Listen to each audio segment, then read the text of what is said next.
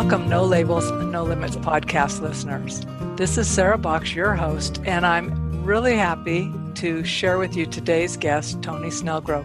Now, before I tell you a little bit about her background, let me say that I met Tony online. We were not dating, no. We were in a shared community. Actually, we still are a shared learning community. And where people come together to learn some skills specific to coaching and the business of coaching.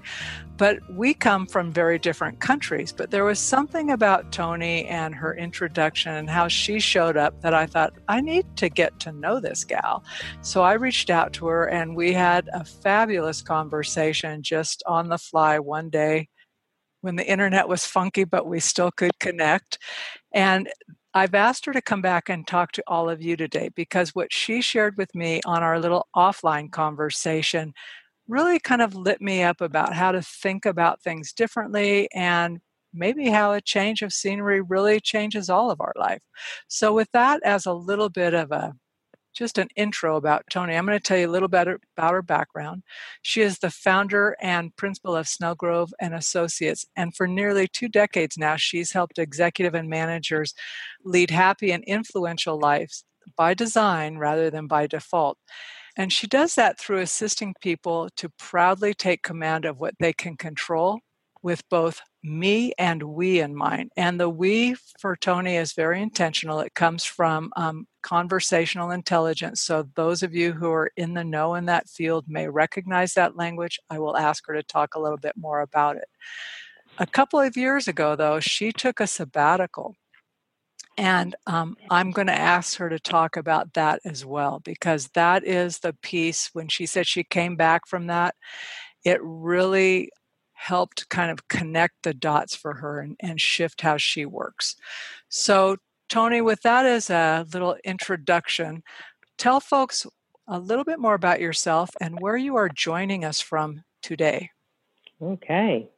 A little bit about myself. Um, have been had been a registered psychologist by background for thirty odd years, and prior to me going overseas, I decided to hang up that piece and no longer be one. And that was quite big for me in terms of identity. So I just stayed with becoming, with being a credential coach. Uh, I'm um, I'm phoning in from Auckland, New Zealand, and uh, my business is based uh, in Auckland. So we explain a little bit about conversational intelligence and how that informs some of the work that you do today. Mm-hmm. That's a pretty big question, and I'll do I'll do my best.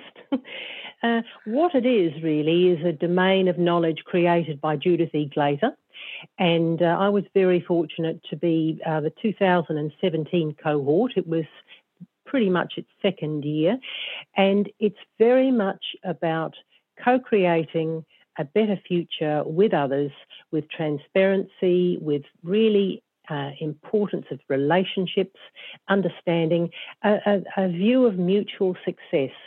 And rather than transactional or positional, it's very much about transformational conversations. And you can have those at any time. You don't have to force it. And that's what really makes life very, very satisfying. So it's entirely changed my practice because I realise that I can introduce those and do introduce those concepts into my coaching conversations with some really great results where people have very high ownership for what they're about to to do. And they've we've co-created it but they're certainly the master of it.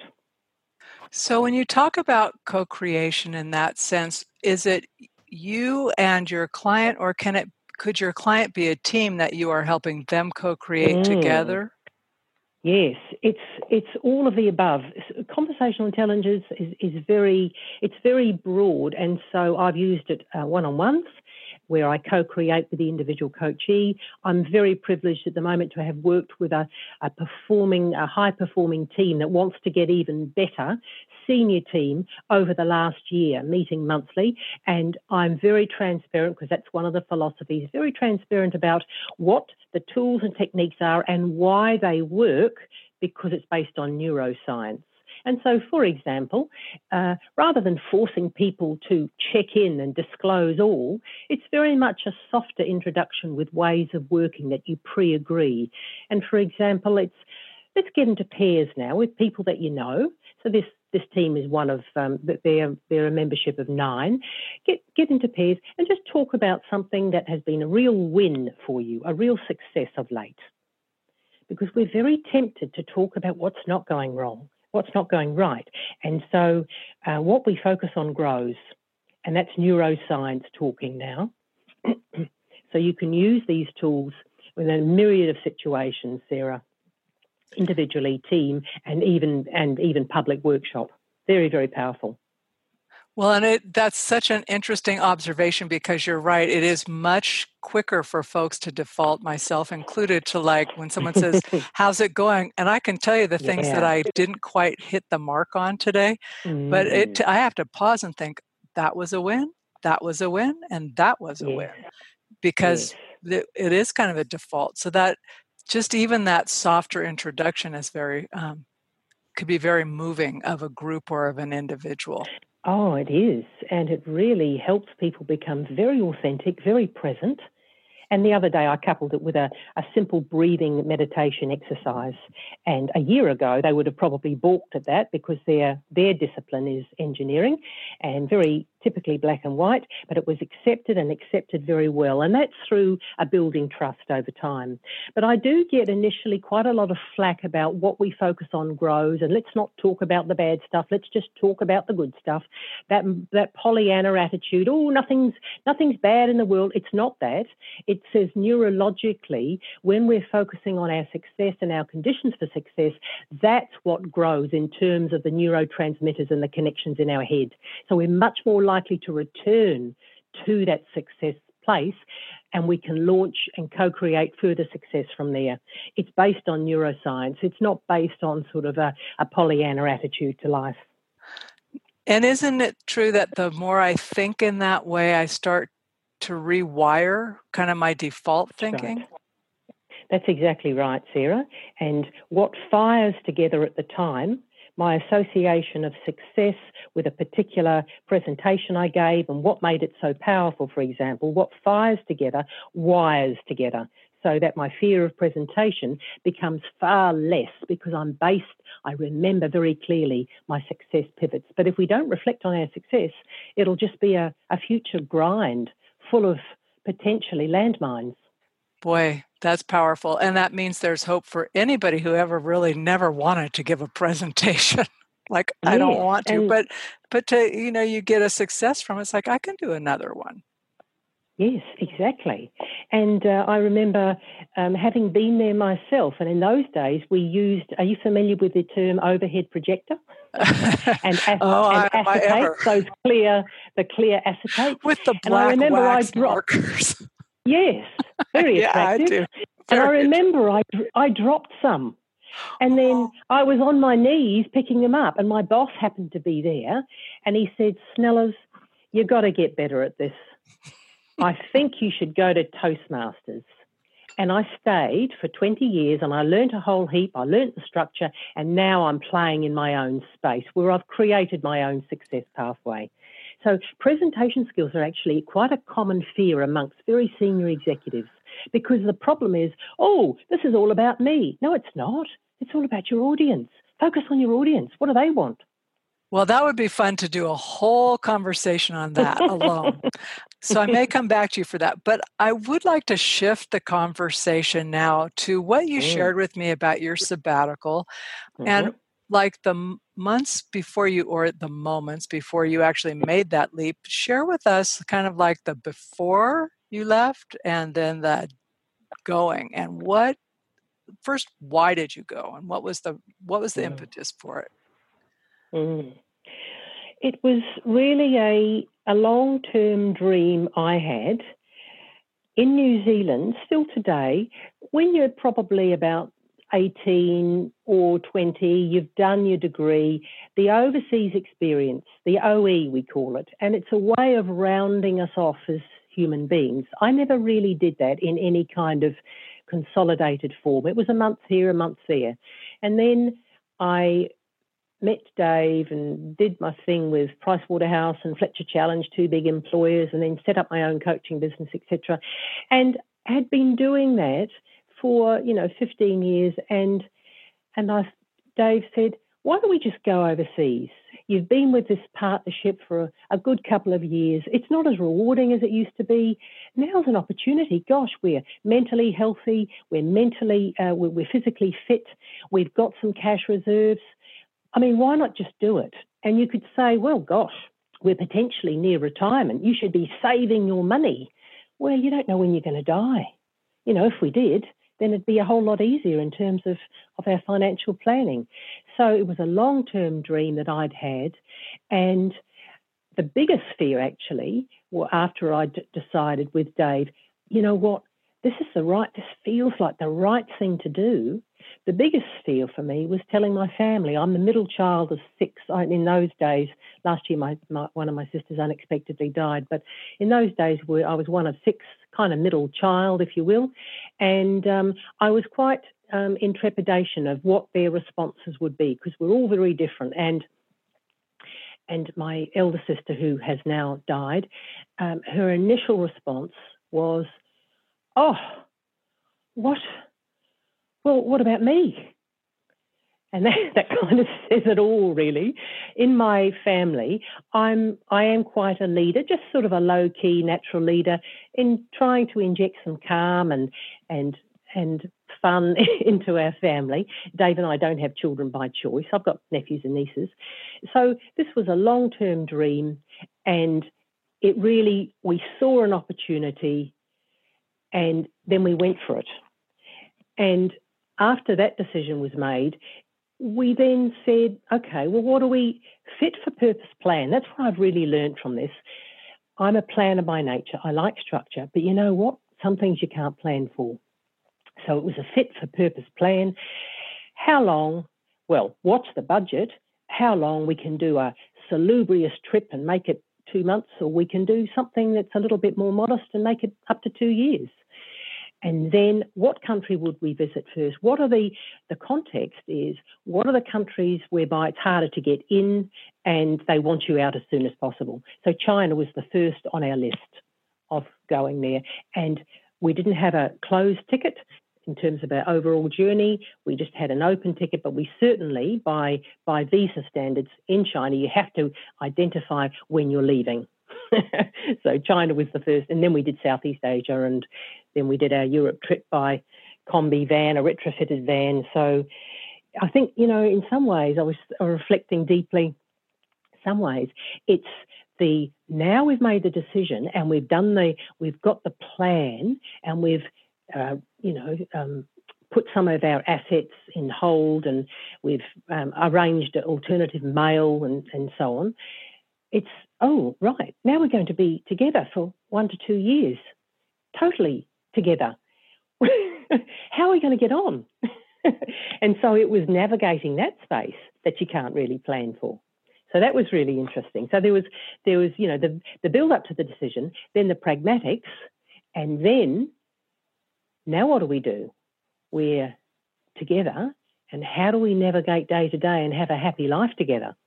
So let, really let me back up because both of you have careers. You both are professionals. Yes. So yes. you aren't spending every minute in your normal quote unquote no. normal lives. You have space apart. Right. Yeah. And what's and, interesting and, about what you're sharing is I think the same thing. Like my husband and I have talked about doing this long road trip, and there's a part of me that I'm thinking, I my work's totally location independent. Oh my God, mm. can I mm. spend that much time together where I can't be gone. Yeah. So yeah. how did you it's kind of like you have the decision and the planning, all the excitement mm. of that and figuring out the logistics and then the reality. So Yeah. How did you how did you approach that? Well, me being quite a structured person, I said to Dave that what I would be really appreciative of is creating some time when I had some me time, irrespective of what country, what place we were in. And so, because I'm a, a real fan of walking, then that's what I did. That was my hour or two hours away from Van, away from Dave, sounds awful, but it's, you know, and coming back really fresh and gosh, I've learned some things. I've, I've said hello in Portuguese and now I know the local market and da da da da. You know, it provided quite a feast of, of information and, and sharing and fun.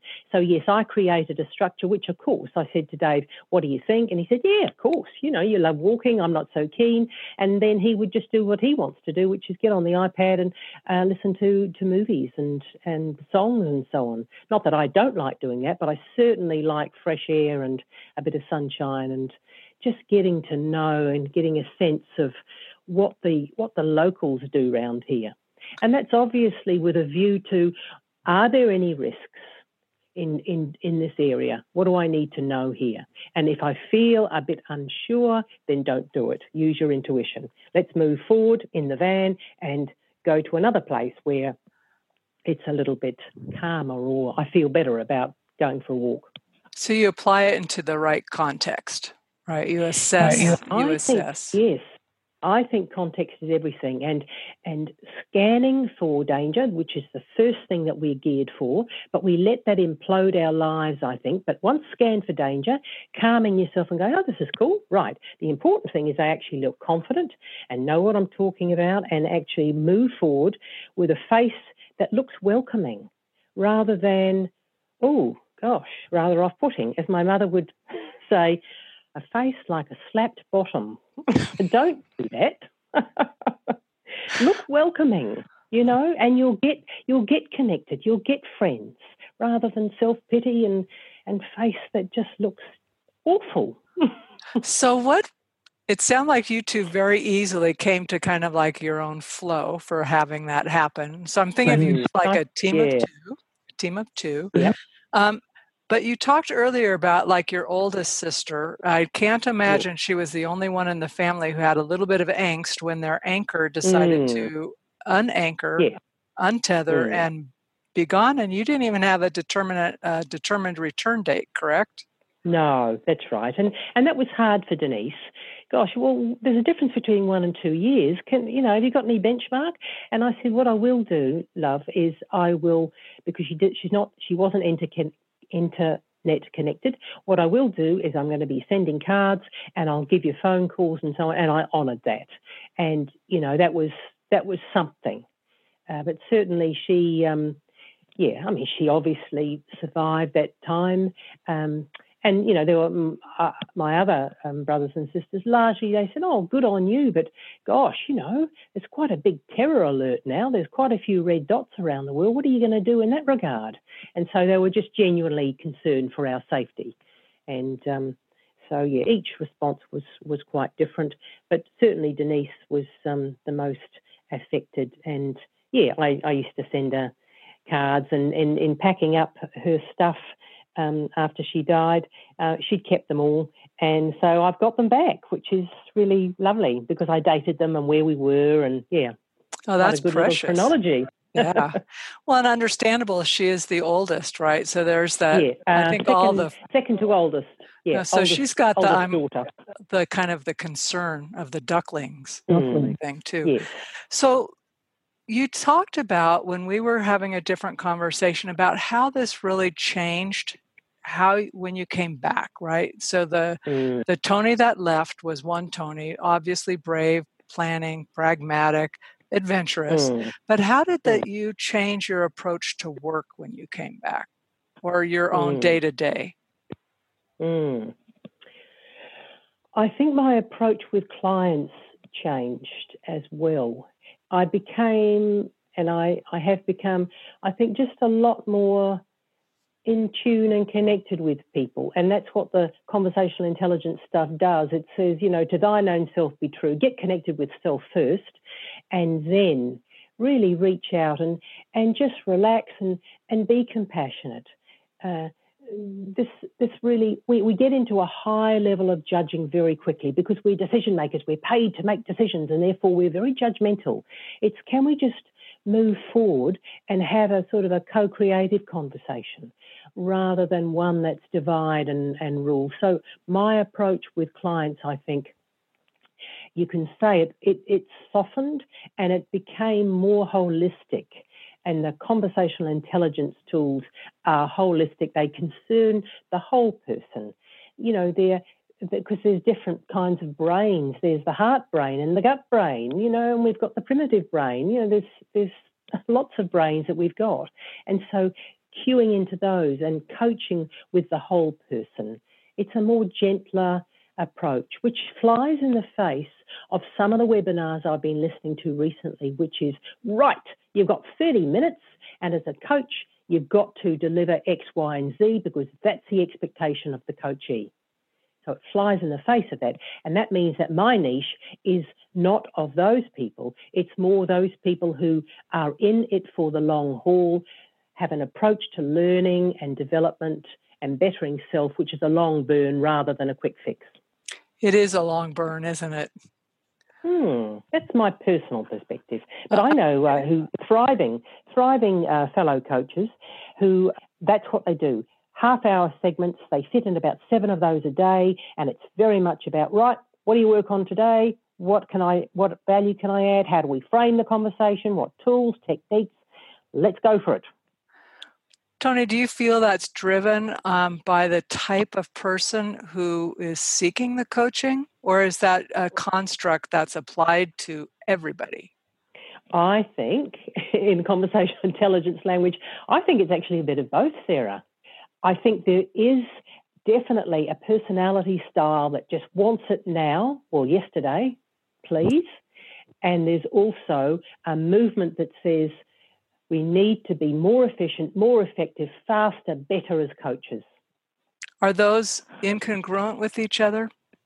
Not necessarily. I just know that my niche tends to be more of a slow burn uh, where there's deep deep accountability for what the coachee is about to act on post our coaching session and then the check-ins that say how's it going today? Really you know how's it going? And it could be the text. So my coaching is if if it's uh, honoured by the coachee just more regular contact sound bites being able to check in how's it going today? rather than just the oh it's only session session by session contact.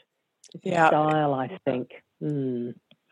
No, I'm interested in, in that whole and when I said it is a slow burn, I didn't I mean that in a positive way because as each mm. time you start thinking about something, you evolve and then for me anyway, I evolve and then I come and I look at the same problem and it looks different to me or I'm in a different mm. place or mm. whatever. So you know that's so the way you're approaching it where you're actually doing a different kind of check-in allows for that person to evolve mm. and be who they really are in that in that moment or in that phase of wherever they are and what they're trying to do or learn or accomplish mm. for the individual. Um, that's what you said. I think that's why I'm testing my. I was testing what I was hearing back with you. So this has changed. Are you have another trip planned, or are you going to stay put for a bit? Mm, well, what we've decided is we need to have the regular look forward to. So in March, there's about four weeks where we're heading off to New York, New York again. And then later on uh, next year, we're going to be, um, so that's March of next year. And then later on, we'll be heading off to Japan. We've been there many times because it's the home of judo, where, um, you know, basically, you know, my husband is a judo referee was an Olympic level referee, but now because he's formally retired, he just does the local uh, tournaments. And so Japan is uh, second home to him because that's where he trained as a as a judoka as a player. Uh, so going there, and probably if we're brave enough, 2021 we'll go to India, but we're not we're not quite brave enough to do that in 2020. so it's really important to have those, I think, periodic look forward tos. I like the way you said like that. Look forward to. That's such a mm. positive mm. frame, you know, instead of mm. we're planning, which is active, but it's so it's not as upbeat for me. I'm calling my plans look forward tos now. when someone says, "What's new?" I'm going to say, "I can tell you what I'm looking forward to." Mm. But I those and are nice. Pardon? It evolves. I, did you say? It no, they're like it. It impels me like to even just change my language like that uh, which makes yes. me think about your whole conversational intelligence and like that's exactly right and Yes, and, and Judith says, you know, language creates worlds. And I know that other pundits say that too. And it really does matter. And one of the things that I've been encouraging quite actively uh, through language monitoring, uh, one of the one of the team members of that high performing team I mentioned, is let's use green language rather than red language. Green language is language of possibility. And what can we make of this? And how can we make that happen? Great idea. How, how can we take that a step further rather than the red stop language that says, oh gosh, no, I don't agree with that. We tried that years ago and that didn't work. It's about the co creation, about what's possible. And I think you, I can imagine, I can remember, and it's not that long ago, being in two, both of those environments, you know, close mm. enough together that you could compare the feel and how people left them. You know, did they leave energized, like, all right, this feels great, even though it might be um, a challenge to accomplish? There is that sense mm. that we can, versus, oh my God, this is going to be another eight weeks of pain and suffering. Mm. But and mm. we need to do this together. I mean, it's just a slight difference in how things are worded and conveyed i oh, think oh it really it really does matter the wording and the conveying of it. And often with pain and suffering we get a feeling of isolation and psychologically that's very very harmful for us. We're the only one that's suffering this rather than hang on this is a challenge and we can co-create and move forward on this. We are not alone in this. And that's huge in terms of mental health as well so, do you coach only one on one or do you do group? I know you talked about working with this team for the past year, mm. but but when you think about just coaching, do you do you have a preference? I love a variety, and currently I've certainly got that variety of one on one as well as um, high performing teams. Mm. It's really different.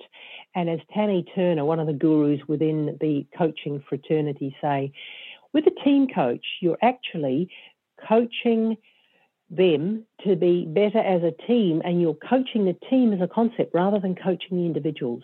And you've got to take into account, and so do they, who are the key stakeholders, which are often the board or the CEO. So t- entirely different kind of mandate. And, it is. Uh, yeah, I like the variety. Yeah. Yeah, that's a good distinction because it is a different mandate of why are you coaching in the first place versus yeah, the, one-on-one piece. Yep. Yeah, yeah. Mm. Something you said made me want to ask you a question, um, which I've it's come up. I'm actually looking at. I have a big old whiteboard that I write things for me to remember on, not about things mm-hmm. to do. Nothing to do gets up there. It's like headspace kinds of things to remember. Oh.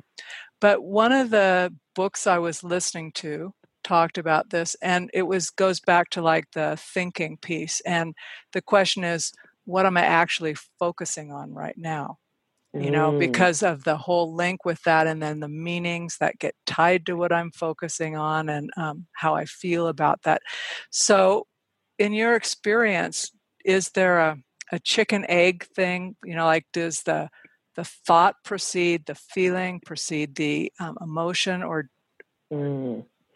Well, technically speaking, we have an emotion which is unconscious, we can't control. We have a thought, and then we have a feeling. That's what it's meant to be. And so that kind of strong guttural thing, that's really an emotion. And then it's, well, what do we make of that?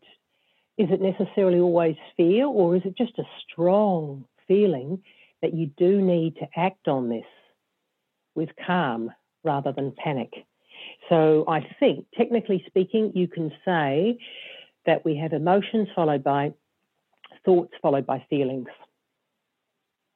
Okay, I'm going to leave it on that because that that I think, but that's a good package. You know, I mean, a good picture rather of of seeing the connection, and if mm. and the more speaking personally and then just through experience, the more I'm aware of my emotions, I can distinguish between them um, and whether or not they're feelings or thoughts rather than just pushing mm. everything into one space. Yes. And, nice. Know, saying, mm. "Oh, I'm mm. that's anger." That may not be anger. That may be something else, but it's only familiar to me as anger, or only familiar yeah. to me as nerves, or nice whatever. Yeah, and the that thing about um, your thinking, uh, you know, pundits that I listen to like Mooji and uh, Eckhart Tolle, we've got a very active mind. It's full of thoughts, yeah, and then we we tend to believe them. We become our prisoner for our own thoughts. Oh, I thought that, therefore it must be true. And by the way, I have to convince you that it's true. Well, that's a hiding to nothing, and that leads to a very much a a, bi, uh, um, transactional kind of conversation rather than, oh yeah, I know that I have a bit of a tendency to have a bit of a bias here, and I I'm thinking this doesn't mean to say that I am this. It's very very hugely different between my thinking and my being, and don't believe what you think. Basically okay, that's a tweetable moment. If I were a good tweeter, I would tweet it. I am not. Um, so, Tony, let me ask you is there something in particular that you want um, our audience to know or find out in that something you're doing that they could go and look at or read for you from you? Mm. Well, I've I've recommitted to blogging every couple of months, and I've I've done those blogs quite carefully. So just having a look online, www.snellgrove.co.nz, and having a look at my blogs. Uh, having a look at the conversational intelligence material, it's quite accessible. There's lots of YouTube videos about it through uh, Judith E. Glaser.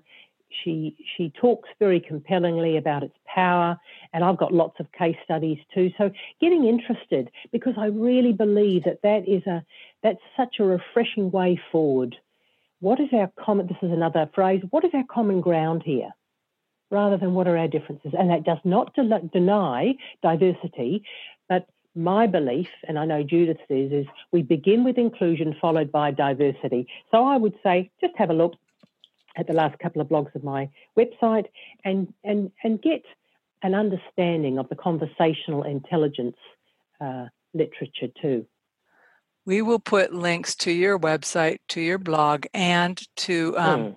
the conversational intelligence, yeah. Judith Judith E. Glaser's kind of like landing of that information. People can nice. poke people can poke around and find more from there. Mm. Um, and I want to thank you for being a guest on the podcast. So, listeners, you may know I'm in the western part of the U.S. on Pacific time.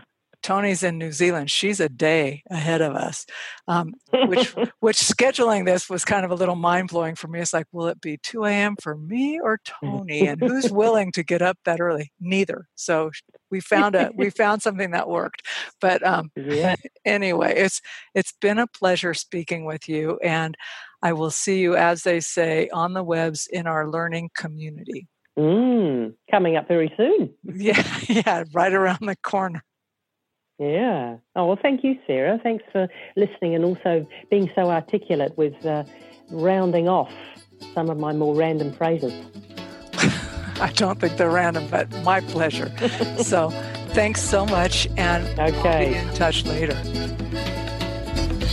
Well, that's it for this week's edition of the No Labels, No Limits podcast. We hope you liked what you heard, and if you did, we ask that you go over to iTunes, Stitcher, Spotify, or wherever else you listen to the podcast and leave us a rating and review. If you know someone who would enjoy this podcast, please be sure to share. And until next time, have a great week living a no labels, no limits, and no excuses life.